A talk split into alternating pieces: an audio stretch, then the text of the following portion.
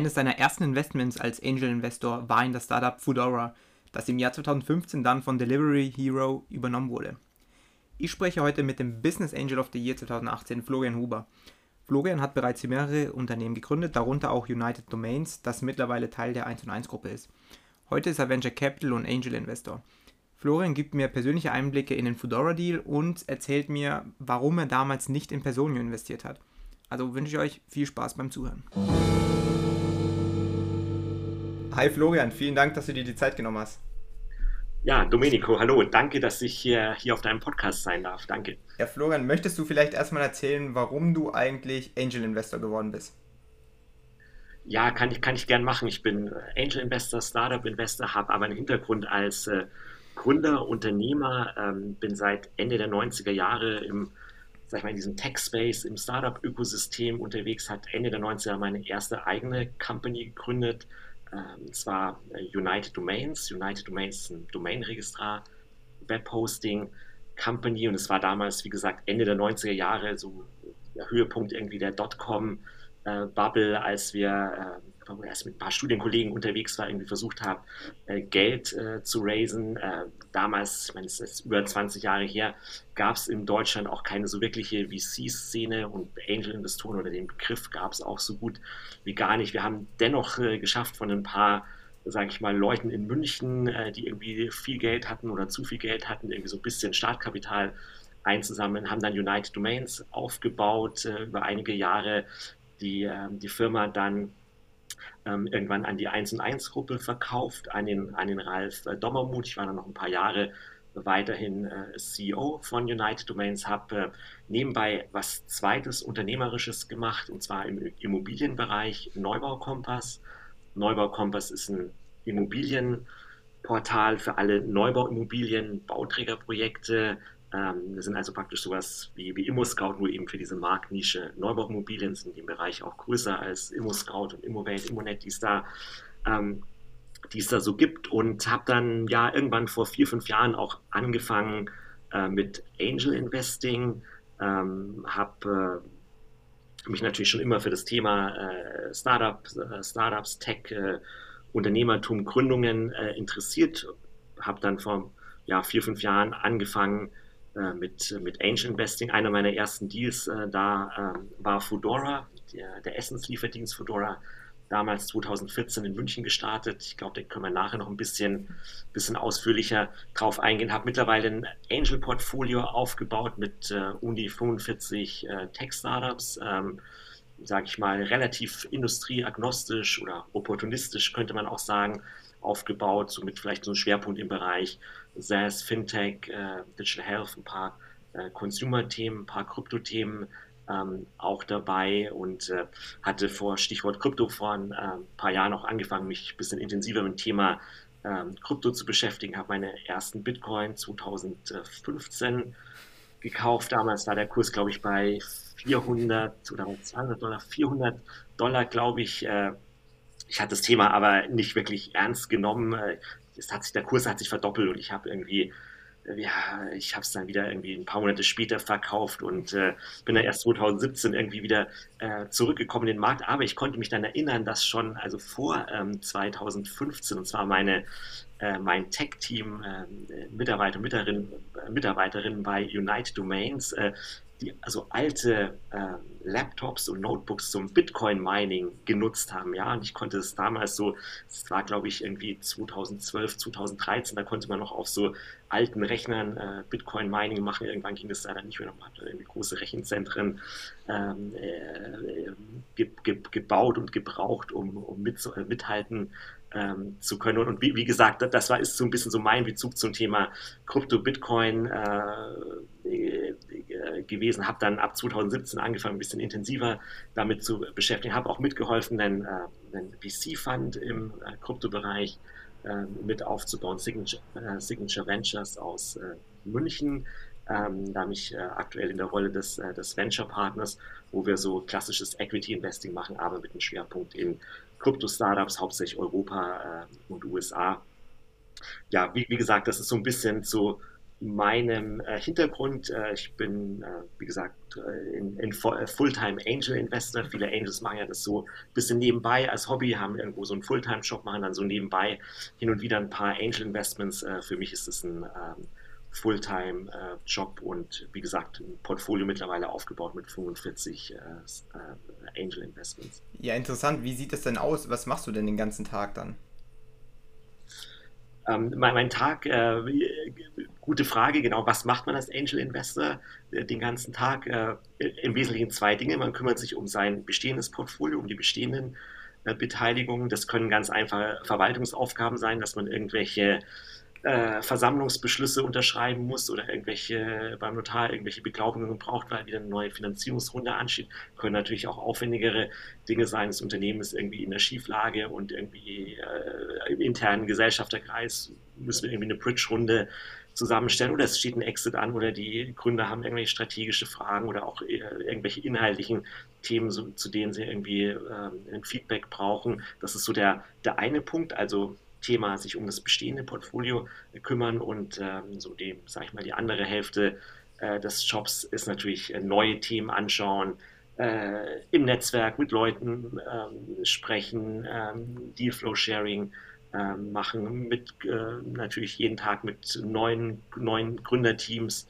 ähm, sprechen und einfach äh, zu überlegen, ja, was könnte das nächste Investment sein? Das mache ich mache etwa so zehn neue Investments pro Jahr, so durchschnittliche Ticket-Size, so um die 100.000 Euro, mal ein bisschen weniger, mal ein bisschen mehr, aber das ist so, so das Tempo, was ich mir selber so ein bisschen vorgegeben habe. Zehn Investments pro Jahr, da hat man irgendwie den, den August, dann waren es irgendwie Sommerferien, dann gibt es auch den Dezember mit Weihnachtsferien, und dann sagt man so im Durchschnitt so ein, ein Investment pro Monat ist so ein bisschen so meine persönliche äh, äh, Investitionsgeschwindigkeit, die ich mir als Angel äh, vorgegeben habe. Ja, jetzt habe ich zwei Fragen dazu. Hast du Mitarbeiter? Denn bei 45 äh, Port äh, Portfolio-Startups äh, stelle ich mir auch das Dienstleisten sehr schwierig vor. Wie handelst du die ganzen Tätigkeiten?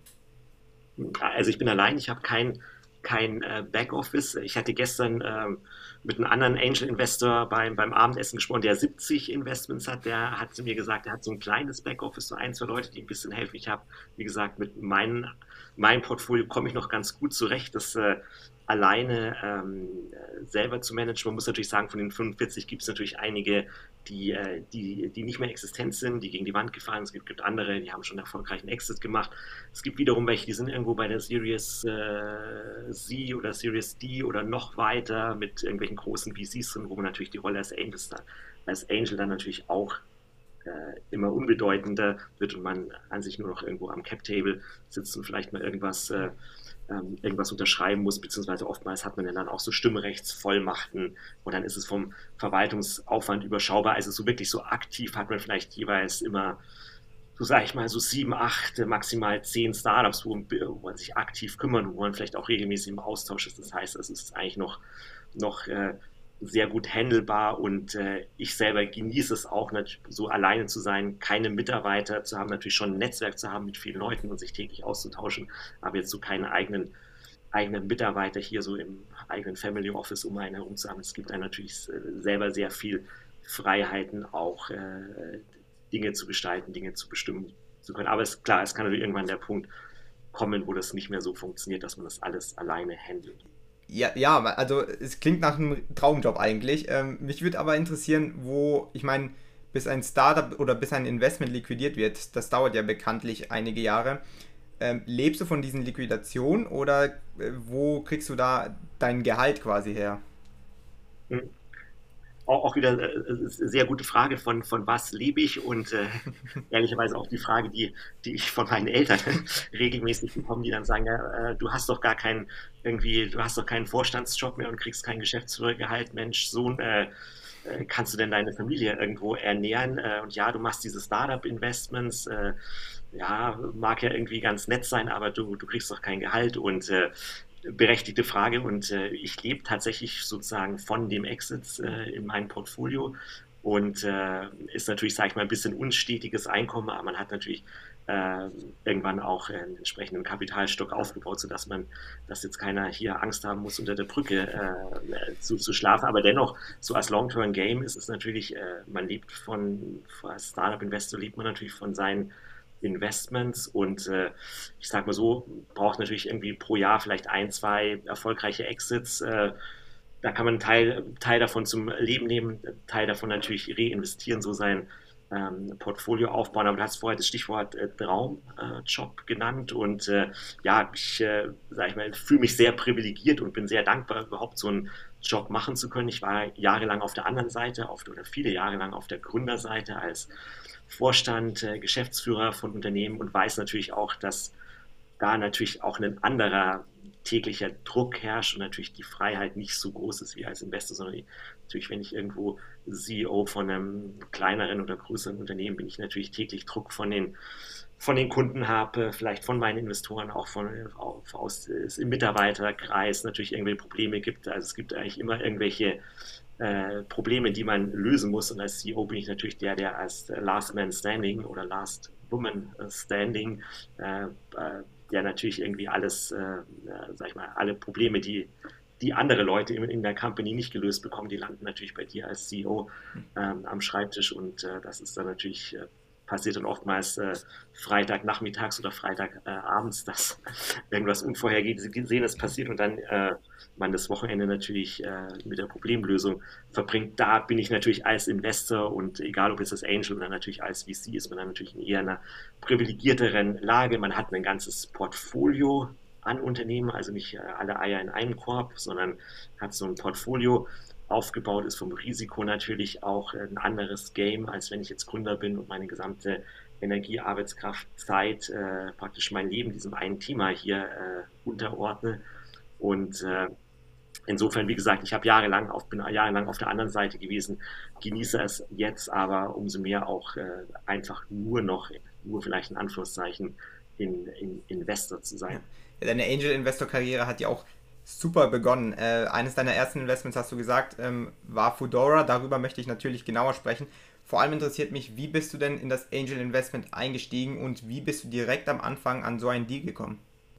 Normalerweise würde man ja äh, sagen, oder klassischerweise ist natürlich, äh, würde man die Source natürlich irgendwo sagen, na, macht man in seinem Netzwerk und man bekommt ein Intro, man lernt irgendjemand kennen oder man hat einen Freund von einem Bekannten und dessen Bekannter gründet irgendwie eine Company und dann äh, erfährt man davon. Bei Fedora war es äh, erstaunlicherweise ein bisschen eine andere Geschichte oder eine, oder eine, eine sehr andere Geschichte. Ähm, es war damals 2014. Ich hatte, glaube ich, zu dem Zeitpunkt bisher nur ein oder zwei ähm, Angel Investments gemacht, war natürlich, kannte natürlich so das Startup-Ökosystem von der Gründerseite, von der äh, Unternehmerseite, hatte aber keine großartigen Kontakte zu VCs, zu anderen Angels gehabt, war da so ein bisschen auf mich allein gestellt und hatte hatte natürlich kein wirkliches so Netzwerk, wo ich irgendwie einen regelmäßigen äh, Dealflow hatte und äh, habe mir dann überlegt, okay, was, was machst du, wie kommst du da rein? Und habe dann ähm, wirklich angefangen, so klassisches Cold Calling zu machen, dass ich irgendwo ein bisschen rumgesurft bin, mir Webseiten angeschaut habe von Startups, über die ich vielleicht was gelesen habe und dann hatte ich denen irgendwie einfach eine kurze E-Mail geschrieben,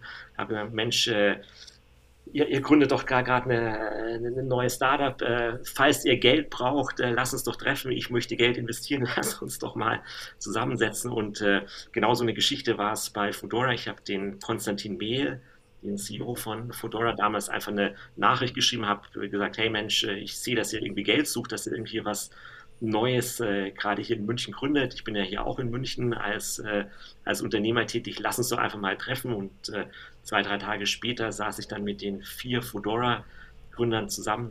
Konstantin Manuel, Emanuel und der äh, äh, Stefan, zwei Techies, zwei Businessleute. Ähm, die waren damals in diesem Accelerator-Programm von, von, von Vira, Telefonica. Wir saßen in München in so einem Coworking Space und da haben wir uns äh, ein, zwei Stunden zusammengesetzt und ich war irgendwie so begeistert von der Truppe und von dem Thema auch. Ähm, klingt vielleicht jetzt so sieben Jahre später ein bisschen langweilig, als ja, so Food Delivery ist ja klar mittlerweile irgendwie Alltag. Damals war es wirklich ein innovatives Thema auch, ähm, auch von der Tech-Seite durchaus äh, innovativ. Ähm, die Gründer damals 2014 hatten mir gezeigt, dass sie so einen Algorithmus entwickelt haben, wo sie so eine Routenoptimierung machen können. Also die Idee war, dass der Fahrer oder die Fahrerin das, äh, die Auslieferung macht des bestellten Produkts oder des bestellten Essens äh, praktisch ja unterwegs auf dem Weg zum Kunden ja äh, mehrere Zwischenstopps einlegen könnte bei verschiedenen Restaurants und hat dann irgendwie so eine, so ein bisschen mit AI so irgendwie so eine Routenoptimierung gemacht und dann hatten sie damals so die Idee auch äh, Fedora gehabt, dass man ja dem Kunden ähm, zeigen äh, könnte am Smartphone, wo der Fahrer gerade ist, also wie weit er sich gerade entfernt, äh, also wie, wie lang die Lieferzeit ist. Ja, es klingt jetzt ein bisschen äh, fast ridiculous, wenn ich das 2021 erzähle, weil es natürlich äh, absolut alltag ist. Damals war es eine Innovation, ja, damals gab es nur irgendwelche so, klar, natürlich gab es diese Pizza-Lieferdienste, ähm, sage ich mal, das äh, da konnte man dann irgendwo in einem mittelmäßigen Restaurant eine schlechte Pizza bestellen. Und es wurde dann von irgendeinem, irgendjemand hat sich ins Auto gesetzt und äh, diese Pizzen dann vorbeigebracht und man wusste nicht, ist er in 15 Minuten da oder dauert es zwei Stunden, ja. Und ähm, wie gesagt, Fedora hatte da so einige technische Innovationen auch und ich fand es gut. Ich hatte am Ende des Gesprächs dann auch ganz untypisch, dass man nach einer Stunde Gespräch sofort sagt, ja komm, ich bin dabei mit, äh, mit hier 50.000 äh, Euro Ticket. Aber das war so ein bisschen so die, die Story, wie ich zu Fedora, zu meinem, äh, einem meiner ersten äh, Angel Investments gekommen bin. Bisschen, bisschen untypisch äh, natürlich und klassischerweise eigentlich gegen irgendwie alle Regeln, die es sonst so im VC-Angel-Bereich äh, gibt, äh, mehr oder weniger verstoßen. Aber nachhinein, es war ein cooles Investment und die, die, die, die Gründer haben ja dann wieder auch neue Sachen gemacht, in denen ich dann teilweise auch wieder investiert äh, bin oder investiert war. Insofern äh, war äh, irgendwie eine, eine guter Einstieg in das, in das Thema Angel Investing, aber natürlich auch mit viel Glück und Randomness auch irgendwo verbunden. Ja,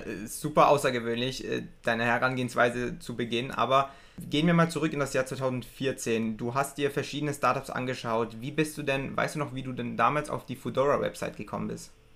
Mhm. Ich hatte das, ähm, Fedora hat ja damals ein großes äh, Vorbild gehabt und zwar DoorDash in den USA.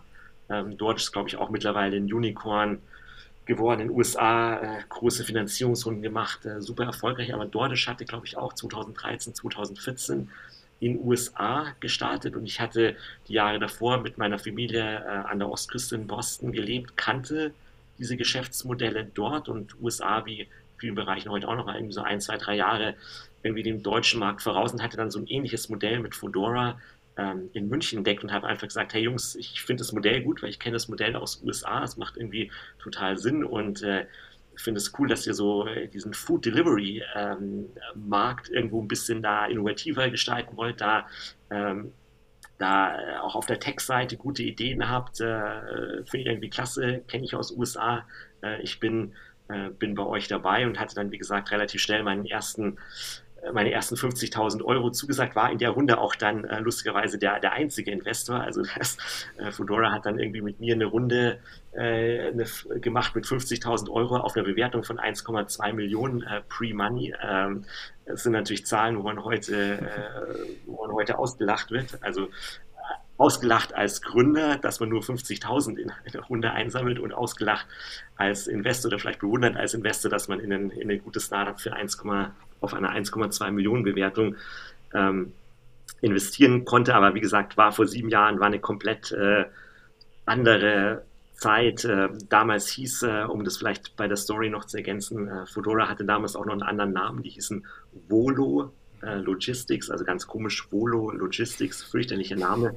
Ähm, äh, Rocket Internet, die dann ein Jahr später Fedora ähm, ähm, übernommen haben, haben Volo äh, Logistics dann auch, äh, es war glaube ich so eine der ersten Amtshandlungen von, von Rocket Internet, äh, Volo dann in Fedora umbenannt und seitdem kennen alle dieses Fedora Brand mit diesen pinkfarbenen äh, Rucksäcken und, äh, und äh, genau, aber wie gesagt, der, die Brand war auch noch äh, anders, als ich äh, investiert hatte. Ja, die farbliche Analogie zu äh, heute Flink, äh, wo auch Julian Dames, der genau. damals auch bei Fedora war, heute tätig ist. Genau, genau, genau. Philipp kam dann, war nicht äh, wirklich in diesem äh, ursprünglichen Gründerteam dabei, kam aber, kam aber dann auch relativ relativ bald dazu. Und was vielleicht noch ganz spannend ist an der, an, an der Geschichte, und das ist mir auch jetzt so ähm, ein bisschen Vorbereitung auf den Podcast heute nochmal so aufgefallen. Damals äh, war es komplett unüblich, dass, äh, dass so Delivery mit Fahrrädern, äh, dass mit Fahrrädern gemacht wird. Also damals sind alle mit den Autos rumgefahren. Das war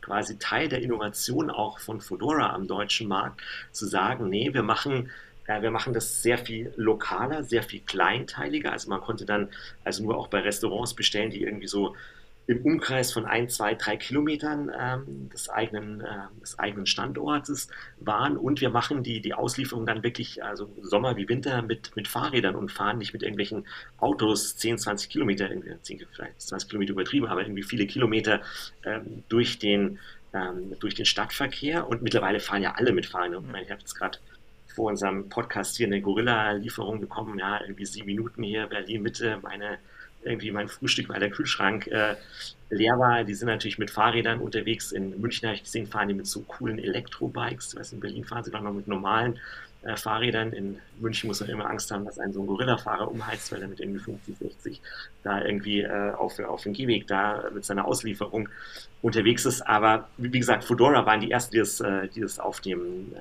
Fahrrad damals gemacht hat. Und da hatten die Fedora-Gründer hatten dann irgendwie mittlerweile haben die ja alle diese Rucksäcke, ja, äh, war damals auch irgendwie noch unbekannt. Fedora hat angefangen, äh, die haben so eine spezielle Metall-Holz-Konstruktion auf den Gepäckträger ihres Fahrrads gebaut und da irgendwie, und da war dann die Idee, dass das Essen auf diesen Gepäckträger, diese Kiste auf den Gepäckträger irgendwie reinkommt. Irgendwann hat, kam jemand auf die Idee, das mit irgendwie so großen isolierten äh, Rucksäcken, also temperaturisolierten Rucksäcken äh, zu machen. Aber wie gesagt, äh, es war sieben Jahre her, fühlt sich an äh, wie ein anderes Jahrhundert, wenn man es heute ansieht. Äh, aber wie gesagt, äh, irgendwie äh, so im Nachhinein eine, eine, spannende Geschichte. Ja, ja. Weißt du denn noch, wo du dich damals mit den Gründern getroffen hast zum Erstkontakt?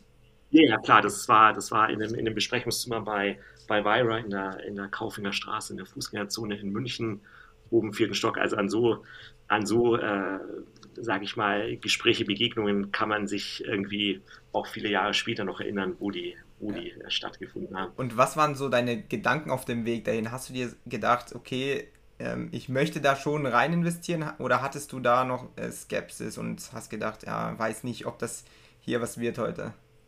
Also es war, ich, ich war ja ganz am Anfang, sage ich mal, von meiner Startup-Investor-Karriere jetzt in Anführungszeichen. Also insofern war ich da, glaube ich, ziemlich naiv, ehrlich gesagt. Und ich bin da einfach hin, fand die Gründer cool, kannte irgendwie die Idee und habe da quasi kein, heute würde man sagen, äh, was war dein Mental Framework, was hast du für eine Thesis gehabt, äh, äh, sage ich mal, diese ganzen, sage ich mal, der ganze Investmentmarkt hat sich auch unheimlich äh, professionalisiert, weiterentwickelt. Ähm, damals war das alles so ein bisschen äh, bisschen, bisschen, bisschen hemdsärmlich. Also ich äh, fand, äh, was mir wichtig war, ich fand die, die alle vier Gründer sehr stark, äh, so jeder auf seine Art, auch Konstantin als CEO, ähm, wo ich damals schon so ein bisschen drauf geachtet habe und auch heute noch viel drauf achte, ist so die Frage, ähm, sind die Gründer in der Lage, auch ähm, ähm gute Mitarbeiter, Mitarbeiterinnen zu gewinnen, also diese Talent Acquisition. Mittlerweile ist es ja so, dass es relativ einfach ist, Geld zu bekommen ähm, irgendwie, wenn du ein vernünftiges Team hast, vernünftige Idee, halbwegs ein Pitch-Deck malen kannst, äh, ist ja relativ easy, ähm, Geld zu bekommen. Aber es ist natürlich sehr schwer, so in der zweiten Reihe, so unterhalb dieser Co-Founder-Ebene, dann, dann gute Leute zu finden, auch zu irgendwie äh, reasonable äh, Kosten. Und äh, das ist so ein Thema, wo ich auch schon damals drauf geachtet habe, ob, ob ich vielleicht als jemand, der jetzt noch ein bisschen, damals ja schon irgendwie zu alt oder irgendwie zu, zu weit äh, schon in, im eigenen Leben irgendwie ein bisschen zu weit fortgeschritten, aber ähm, würde ich als junger Mensch irgendwie für, für Konstantin und Fedora arbeiten wollen für die Truppe und äh, oder hätte ich vielleicht mich, würde ich mich eher für einen anderen Arbeitgeber, für ein anderes Thema entscheiden. Und das ist auch nach wie vor so einer, so gerade im Pre-Seed Investing, einer meiner wichtigsten Punkte, traue ich dem, dem Gründerteam zu, schnell gute andere Leute an sich zu binden. Ja, also es äh, gibt ja, wenn du irgendwie von der Uni kommst, guten Abschluss hast, äh, irgendwie äh, ja, da ein bekanntes Brandname in deinem Lebenslauf hast, dann hast du ja auch als junger, smarter Mensch irgendwo äh, eine Vielzahl an Möglichkeiten, was du machst. Ja? Und warum solltest du jetzt gerade zu dem Startup gehen und äh, für das Gründerteam arbeiten wollen? Insofern ist es nach wie vor eines so meiner wichtigsten Kriterien beim, in, äh, beim, beim Investieren. Ja, und das würde mich interessieren, weil du hattest, wie du schon eben gesagt hast, nicht wirklich so ein Mental Framework. Du warst sehr früh in deiner Karriere. Und auch die Gründer, zumindest Konstantin, der hat, glaube ich, direkt seine Karriere in Anführungszeichen mit Fedora angefangen. Das heißt, er war jetzt nicht davor irgendwie fünf Jahre bei McKinsey oder so. Mhm. was, äh, über was habt ihr denn in, bei diesem Treffen gesprochen? Gab es da ein ganz normales Pitch, ähm, äh, eine Pitch-Präsentation oder äh, was für Fragen hast du da auch gestellt? Mhm. Also ich glaube, es war relativ unspektakulär. Wir haben eine normale Pitch-Präsentation gemacht, wir haben über das Geschäftsmodell gesprochen, wir haben über die, die Wettbewerbssituation äh, gesprochen, wir haben über die, die Go-to-Market-Strategie gesprochen, haben gesagt, ja, wir beginnen mal in der Innenstadt in München. Wie gesagt, Fedora verbinden ja viele mit so irgendwie Berlin und Rocket Internet, aber so die Wurzeln von Fedora waren in München. Ähm, Fedora hatte damals in der Innenstadt in München begonnen. Ich weiß auch, dass die Gründer so äh, die, äh, die ersten ähm, Deliveries, die äh, also sich selber aufs Fahrrad gesetzt haben und die, die ersten Essenslieferungen auch regelmäßig selber da irgendwie unterwegs waren, um äh, das Modell zu verbessern, eine eigene Lernkurve da auch, ähm, auch zu haben. Das waren eigentlich so die Themen, die wir, die wir gesprochen haben. Wie gesagt, ich hatte jetzt keine, keine Checkliste dabei und kein, keine irgendwie eigene Investment Thesis, äh, sondern das war eher so dieses, sage ich mal, ein bisschen so, heute würde man sagen, so rückblickend, naja, ich war jung und naiv und hatte irgendwie nach einer Stunde gesagt, hey komm, bitte nimm meine 50.000, ich finde euch gut und äh, war dann in Fedora investiert. Also das, ähm, wie gesagt, im Nachhinein sehr viel bisschen mit, mit, Glück, Zufall, Randomness äh, verknüpft, was nach wie vor, glaube ich, im, wenn man ehrlich ist, so im Early Stage Investing ähm, immer noch auch der Fall ist, dass es äh, ähm, so klar, man versucht natürlich im Laufe der, der Jahre, jeder VC, jeder Angel so, sich sein eigenes Framework zu bauen, so eine gewisse Pattern Recognition auch zu haben oder man hat so, so Dinge gesehen, die funktionieren, die nicht funktionieren. Ich glaube aber, und ich glaube aber, dass es so für die meisten Investoren relativ schnell möglich ist, äh, eine Negativauswahl zu treffen. Also einfach zu sagen, Mensch, da bin ich mir sicher, da will ich nicht investieren, ja, aber dann bleibt immer noch so eine Teilmenge an Startups übrig, wo man sagt, Mensch, so wenn ich dann so meine Checkliste durchgehe, Team, Product, Market, Timing, habe ich alle Kriterien erfüllt, aber da habe ich jetzt ja immer noch irgendwie zehn Deals hier auf dem Tisch, in die ich investieren könnte. In welchen von diesen zehn investiere ich denn? Und, und dann, sage ich mal, beginnt eigentlich erst so, so der spannende Aspekt, wie treffe ich innerhalb von dieser Teilmenge der, der guten Startups oder der Startups, die alle meine Punkte auf der Checkliste erfüllen, wie treffe ich da meine Investmententscheidung? Äh, ja, und es war dann bei Fedora, wenn ich das richtig verstanden habe, ähm, das Kriterium, dass du gesagt hast, okay, möchte ich denn mit diesen Gründern arbeiten? Können die denn die richtigen Leute akquirieren? Genau, das war, das war, das war ein wesentlicher Punkt. Ich fand das Modell ähm, spannend und das ähm, war, wie gesagt, ganz am Anfang von äh, meines Lebens als, äh, als, als Startup-Investor. In, in, insofern äh, bin ich da natürlich viel weniger systematisch vorgegangen äh, als heute, hatte aber dennoch äh, irgendwie vielleicht ein bisschen das Gespür, die Intuition gehabt, dass ich, äh, dass ich das Team toll fand und auch so, so, so rückblickend jetzt sieben Jahre später, Manuel und Konstantin haben ja mit Kaya Health äh, erfolgreiches Digital Health Startup in New York und München jetzt gemacht, irgendwie auch letzte Finanzierungsrunde mit irgendwie ein paar hundert Millionen Dollar ähm, bewertet. Der, der Stefan von Fedora ist jetzt bei Self-IP irgendwo Co-Founder geworden, der Emanuel äh, macht, glaube ich, irgendwas zu einer Robotic Kitchen Startup. Also alle vier haben auch nach Fedora äh, weiter tolle, spannende, erfolgreiche Dinge gemacht. Und ich glaube, dass äh, da kommt man wieder auf das Thema zu Early Stage Investing, ist einfach Talent Investing, People Investing und ist natürlich ein ganz anderes Game, als wenn du jetzt irgendwie als Private Equity oder Pre-IPO irgendwo unterwegs bist, wo es irgendwo so ein Numbers Game ist, du dir halt die Excel-Sheets anschaust und irgendwie überlegst, äh, stimmen irgendwelche Kennzahlen, glaube ich, glaub ich an die Wachstumsprognosen ähm, und so dieses, die, die, die Persönlichkeiten der Gründer nicht, nicht völlig unbedeutend sind, aber zumindest ein bisschen weniger eine Rolle spielen als jetzt ähm, ganz am Anfang der Journey. Ja, jetzt hast du auch den, jetzt habt ihr euch auch die Hände geschüttelt nach dem Gespräch und habt gesagt, okay, äh, die 50.000, die investiere ich in euch. Auf dem Heimweg hast du dir dann irgendwie gedacht, okay, scheiße, was habe ich gerade gemacht? Ich habe gerade 50.000 ähm, Euro irgendwelchen jungen Leuten gegeben, weil das auch gerade zu Beginn war. Also, äh, was mhm. ist dir da durch den Kopf gegangen? Gab es noch Punkte, wo du gesagt hast, okay, war es doch das Richtige? Oder? Mich hat natürlich dann zunehmend verunsichert, als ich gehört habe, dass quasi kein anderer investieren will. Ja? Also ich war bis also junge Naiva, war der erste Investor und habe ja, naja, da werden schon die werden schon noch ein paar andere Investoren finden. Hatte dann auch irgendwie, glaube ich, in meinem kleinen Netzwerk damals versucht, so ein paar Leute reinzuholen, die fanden das Thema alle irgendwie komisch oder irgendwie konnten nichts anfangen damit. Und dann haben wir, ich musste mal nachschauen, aber ich glaube, ich war wirklich äh, diese, diese Pre-Seed-Runde nur mit meinen 50.000 Euro dann, ähm, mhm. Äh, dann, dann gemacht. Wie gesagt, damals auf einer, auf einer 1,2 Millionen ähm, Bewertung und ähm, um die Geschichte ein bisschen weiter zu sehen, das kam mir dann auch sechs oder zwölf Monate später, also relativ äh, zeitnah, kam mir dann auch Rocket und hat mehr oder weniger das äh, komplette Thema übernommen mit dem Gründerteam, haben, haben das Brand dann von Volo in Fedora auch geändert, den, den Company-Sitz nach, äh, nach Berlin umgezogen und, äh, sag ich mal, haben, haben das Thema dann, sag ich mal, selber mit den Gründern dann auch wirklich, wirklich äh, groß gemacht. Und es äh, war auch, wie gesagt, äh, auch ein bisschen ungewöhnlich natürlich an dieser Geschichte, dass ich äh, sehr schnell dann auch irgendwie so eine Art von Exit hatte, ja, ich meine, unter uns das Multiple war jetzt nicht so spektakulär, weil äh, Rocket Internet, äh, wie wir alle wissen, ist gut im Verhandeln.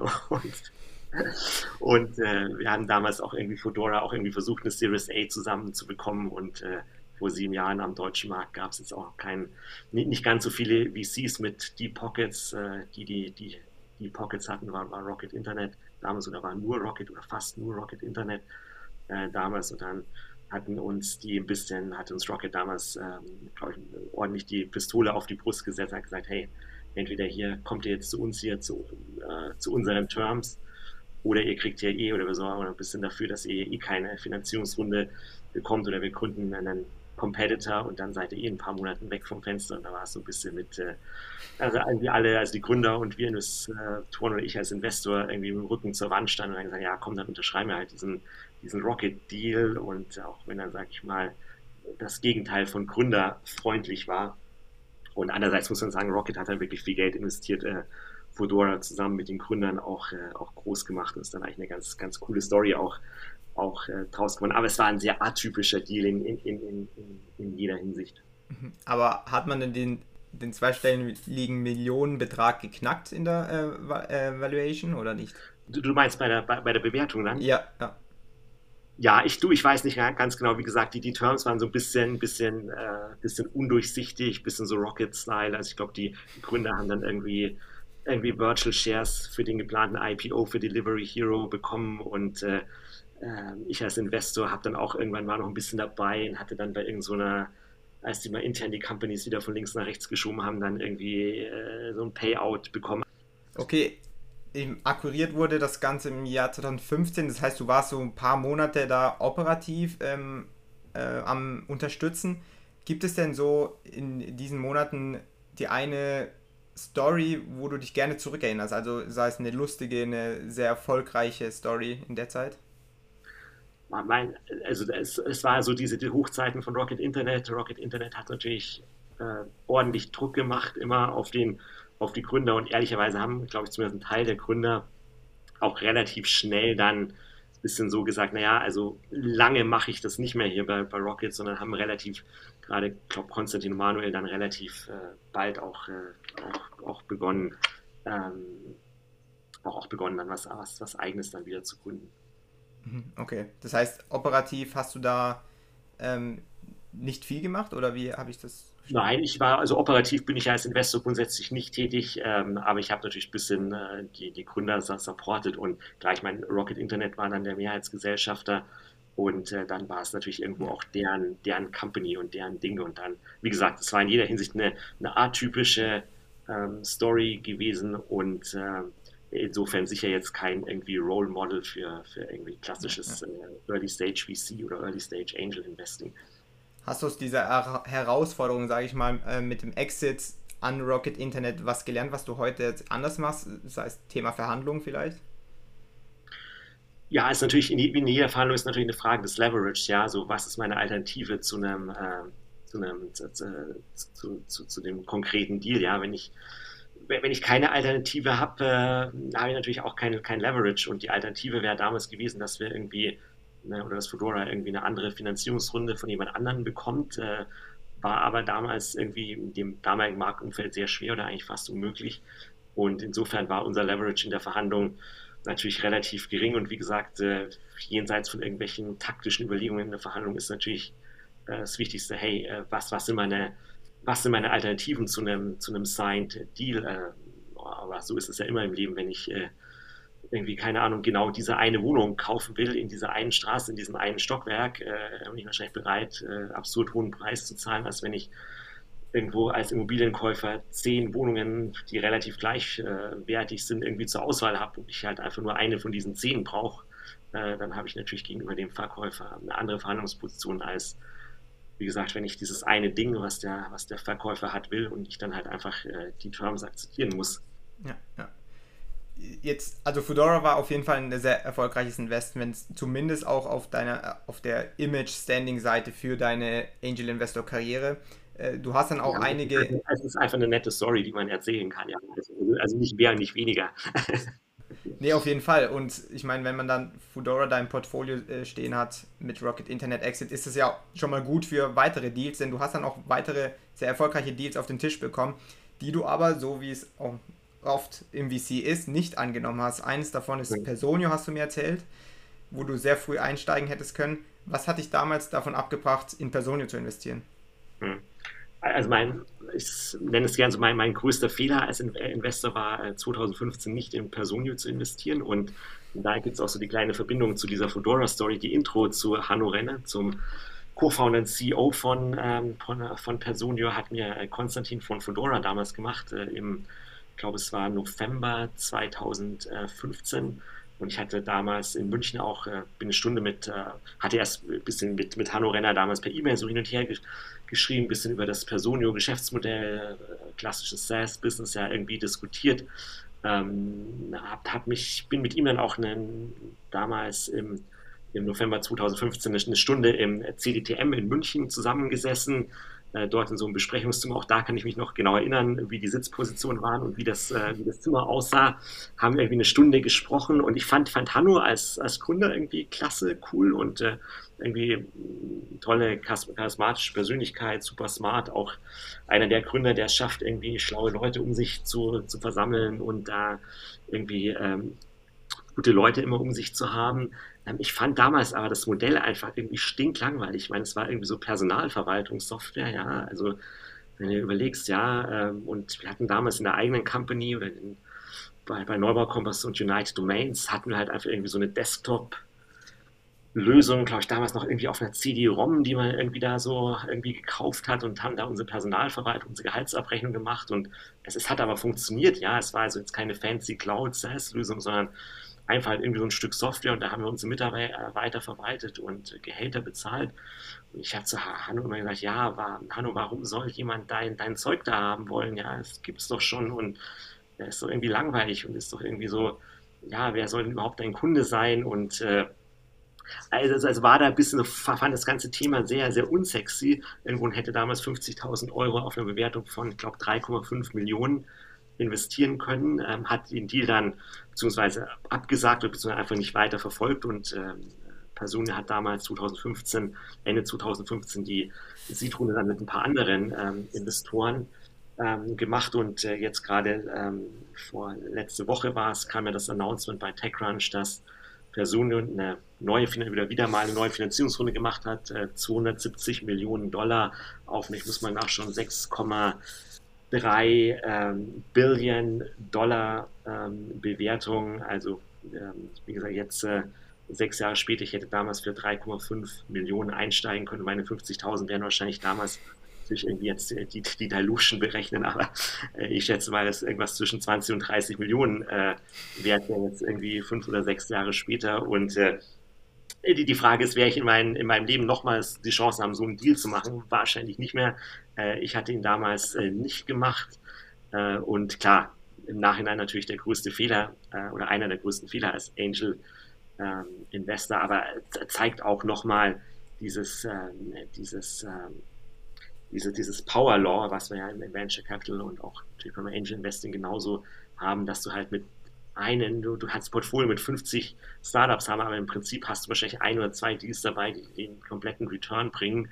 Und äh, umgekehrt, wenn du diese ein, zwei oder Deals nicht dabei hast, dann kann es sein, dass du halt äh, ja, äh, mit deinen 50 Startups auch irgendwie keinen großartigen äh, Return erwirtschaftest, weil du halt diesen einen Outlier äh, eben nicht, nicht dabei hattest. Und, und gerade so, so ein bisschen so meine Person, Personio-Anekdote ähm, ist so, glaube ich, eine sehr gute Illustration nochmal für dieses Power Law im VC-Bereich. Und die in VC geht es ähnlich. Der baut sich sein, irgendwie auch sein Portfolio auf und hofft halt, dass er diese ein, zwei Outliers dabei hat. Und wenn er die nicht dabei hat, dann ist er halt below average natürlich von seinen Returns. Ja, mhm. das äh, ist so dieses, äh, das glaube ich, was jeder Investor, was ich auch irgendwo wirklich, jeder weiß es auf abstrakte, theoretische Weise, aber muss, glaube ich, selber mal so, experience, äh, so selber die Experience haben mit so einem Power Law Effekt und es sozusagen am eigenen Balance Sheet auch mal, mal sehen, um es wirklich äh, zu verstehen und auch zu verinnerlichen.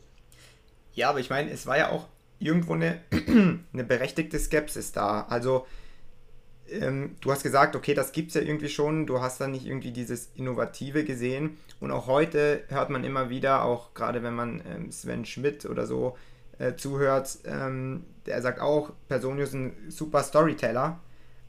Aber ob die Bewertung jetzt ähm, so korrekt ist oder nicht, sei auch fraglich. Wie siehst du das heute? Mhm.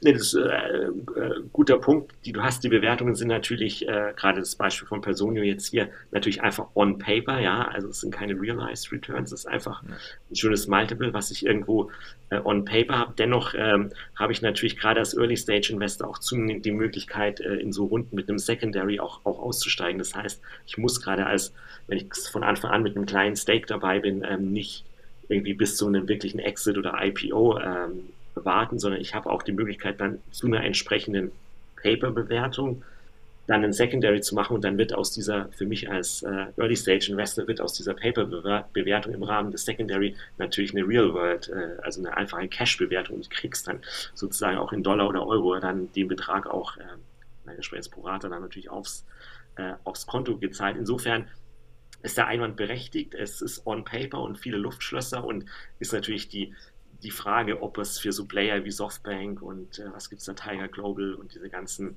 die so dieses ganz große Rad drehen, ob das am Ende des Tages wirklich aufgeht, weil irgendwo musst du ja dann, äh, sage ich mal, man kann ja nicht immer nur dieses äh, Kicking the Can down the road äh, spielen und sagen, ja, es wird schon irgendeinen geben, der noch eine höhere Paper-Bewertung akzeptiert und dann kann ich in meiner Peer, in meinem Balance Sheet das irgendwie wieder irgendwie äh, eine entsprechende Appropriation dann irgendwie darstellen. Ähm, wird, sich, wird sich zeigen, aber für, für, für Early Stage VCs und Early Stage ähm, Startup Investors wie ich es bin, ist es natürlich ein, äh, eine Golden Era von Venture Capital, weil du, wie gesagt, zunehmend auch die Möglichkeit hast, zu diesen hohen Bewertungen einfach ein Secondary zu machen und dann rauszugehen und einfach das Geld mitzunehmen. Und äh, klar, ich, ich weiß jetzt, ich habe keine Insights, ob es bei Person jetzt auf, auf 6,3 äh, Billion Bewertung, ob es da irgendwelche Secondaries gab, ne, nehmen wahrscheinlich schon an, dass vielleicht die Gründer auch, also ich weiß es nicht, aber vielleicht, dass die Gründer was einen kleinen Teil verkauft haben oder die ein paar, paar Leute aus der Seed oder Series A auch rausgegangen sind. Ne. Das äh, ist eigentlich zunehmend üblich äh, geworden, was, was früher ehrlicherweise kaum gab, aber mittlerweile eigentlich eher zu, zu so einem Standard Deal Setup auch gehört. Okay, dann möchten wir jetzt langsam mal zum Ende kommen. Super interessante Stories, äh, die du da erlebt hast mit Personio, aber auch Fudorov äh, natürlich. Mich würde zum Schluss noch interessieren, du hast gesagt, du bist hauptberuflich Angel Investor. Ähm, da würde mich interessieren, und auch eine One-Man-Show, also weshalb mich da auch interessiert, wie strukturierst du deinen Tag so und was machst du, um dich ablenken zu lassen, um runterzukommen? Gibt es da so Tipps und Tricks, die du hast? Ähm, weil oft ist es ja so, wenn man keinen wirklichen Arbeitgeber hat, ähm, mhm. zumindest geht es mir so, und keine Pflichten so, die man ähm, erfüllen muss, äh, dass man da, dass einem da der Antrieb fehlt. Wie gehst du damit um? Mhm. Also ich habe äh, äh, selber auch Familie und Kinder, das heißt, um natürlich da immer so auf eine gewisse äh, Balance auch achten, dass man Zeit für die Familie, Zeit für die Kinder hat.